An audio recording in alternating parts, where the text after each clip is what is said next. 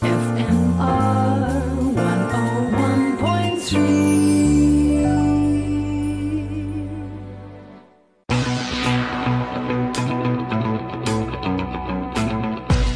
Welcome to Fine Motoring with me, David Dundee. For interesting questions or to find out more about something, drop a line to david at fmr.co.za or you can find me on at David Dundee on most of the social media channels. And of course, the podcast, as always, on fmr.co.za.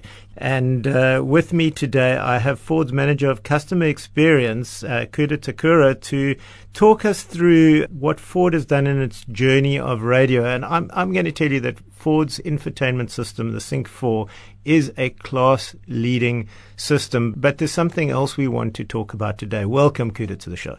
Thanks so much, David. Thanks for having me on. So, sound in cars is a challenging environment, and you guys have done some very interesting stuff in the noise cancelling, which I usually save for talks about headphones. Correct, 100%. And yeah, we brought that technology into our vehicles and uh, in a way democratized it. It's always been a thing of Ford to Mm. bring class leading technology to a wider audience. So it is a uh, technology that's available across a number of our nameplates. Mm. So, I mean, the, the basic principle is to get the noise, vibration, and harshness down in a car. What we generally want are thicker, heavier, sound deadening materials, right? Correct, yes. And this is the, the alternative to that. It is, in a way, because we still leverage the sound deadening materials, but I think as most people know, weight is a big issue. So the more actual physical deadening materials you put in, the more weight you add to a vehicle.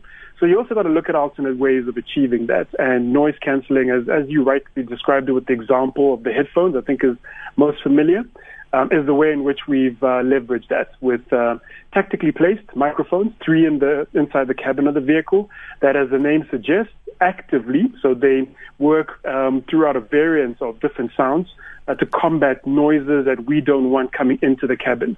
So we can allow the driver and the passengers to have a much more quieter and comfortable ride. Yeah, so essentially you're putting out the reverse of that sound and, and pumping that in so you end up with a neutral sound. Correct.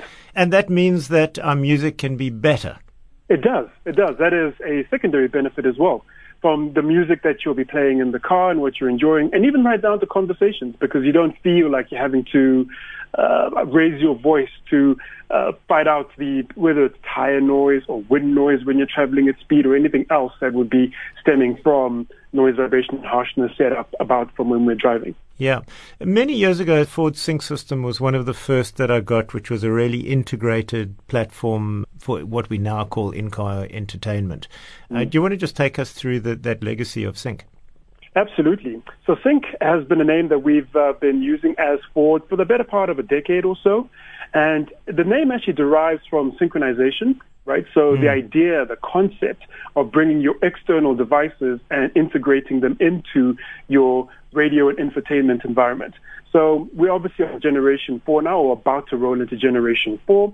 And through that, we started with Sync 1, and Sync 1 actually took us back to when Bluetooth was initially a really big deal. Um, a lot of people take it so for granted now, but there was a point where having Bluetooth and being able to stream just music and content off your phone into your car was such a big deal. That evolved into Sync 2, which brought on board all naturalized voice commands and bigger screens. So we had these um, high resolution 8 inch touch screens that you can engage with.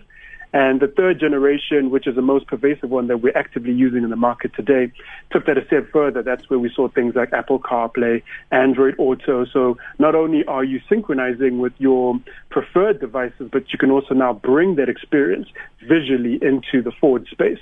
Yeah, it, it's just incredible. I mean, the conversation does it have a car kit? That doesn't exist anymore. It's how integrated is it? And for the radio listener, I mean, really, channels are becoming more agnostic. Whether you're listening to the podcast or whether you're listening to the FM broadcast or digital broadcast, and digital live broadcast is becoming bigger and bigger, these things are becoming less material with advanced systems, aren't they? They are, very much so. And that's also what we need to be cognizant of. You know, radio has evolved in so many different ways. Um, and the way in which we consume it as well. On demand is most people's preference. Yes, we still have, uh, you know, the natural radio stations with their shows, drive time, breakfast, those types of things that we all tune into. But as podcasts and the like have become more pervasive, you've got to find ways of that integration. Yeah. And that's why it's perfect when it comes to how you do that with Sync, because we're not making you jump through any hoops. If you enjoy it in an Android environment or in an Apple based environment, you can then just bring it in with your preferred podcast on your preferred platforms seamlessly integrated and enjoy your content. Yeah, and, and just as important for us FM guys, bringing it in on digital channels means you have the quality of music that we'd be broadcasting as if it was on a CD and with as little compression as, as possible. Just Kuda uh, the cars that come to top of mind that do use active noise cancelling? So within our range, we have it available in Ranger, in the Raptor series, in Everest, in the single and bi-turbo as well as the limited range mm-hmm. uh, of vehicles. That's fantastic, and and that really does take this kind of technology. I, I don't want to call it everyman because uh, you know these are not cheap entry level cars, but they certainly aren't in the unattainable category at all. Kuda, I have to thank you for an incredibly informative conversation, and and thank you, and I hope we're going to have you back on the show soon. Appreciate it. Thank you so much, David. That's it for Fine Motoring this week with me, David Dondi. If you have questions, you want to find out more about something, david at fmr.co.za, and you can find me on at David Dondi on most social media channels. That's D-A-V-I-D, D-O-N-D-E, and the podcast, as always, at fmr.co.za.